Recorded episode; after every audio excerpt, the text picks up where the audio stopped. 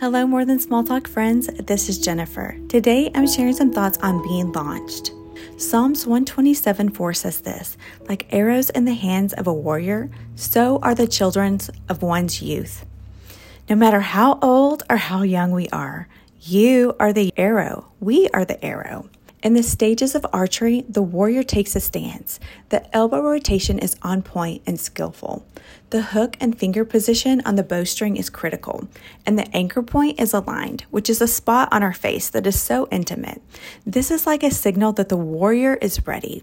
Skillfully, the warrior follows through, and then they let go, and the arrow is launched. The thing about arrows is this we feel so completely out of control during our launching period. The mark and the target has already been determined. We make plans, but God orders our steps. And yet, the control freak inside of all of us wants to be in control. We want to be the archer instead of the arrow, but our sight is so limited. I would love to tell you that this gets easier as we get older, but it doesn't we still want to be in control. Proverbs 69 says this In their hearts, humans plan their course, but the Lord establishes their steps. Sometimes fear surfaces in our hearts as we wonder if we're moving in the opposite direction of where God wants to send us. We feel further from our dreams than ever and feel the spark inside of us fading into the lameness of adulthood. Sometimes we work those disappointing jobs and punch the clock, knowing that this isn't exactly what we had in mind. But I can guarantee you this that this is part of the plan because we all have to start somewhere, even if we don't like where that somewhere is right now. There's a pulling back before the arrow is launched.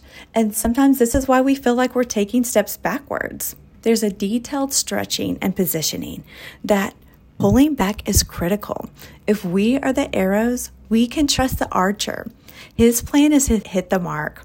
And to be on target, we can line up with His will for our lives, walk in truth, and live differently from this world. If you feel stuck right now, it's okay we can be fully surrendered and fully trusting that God knows exactly where He is taking us. There's a wonderful quote that I love that says this In archery, the hitter and the hit are no longer two opposing objects, but are one reality. I love that, that we can trust that our plans and God's plans are one reality and we can trust them. If you are being launched, or even if you feel like you're in that stretching season and it feels uncomfortable, I want you to know that God is ordering every single step that you're taking.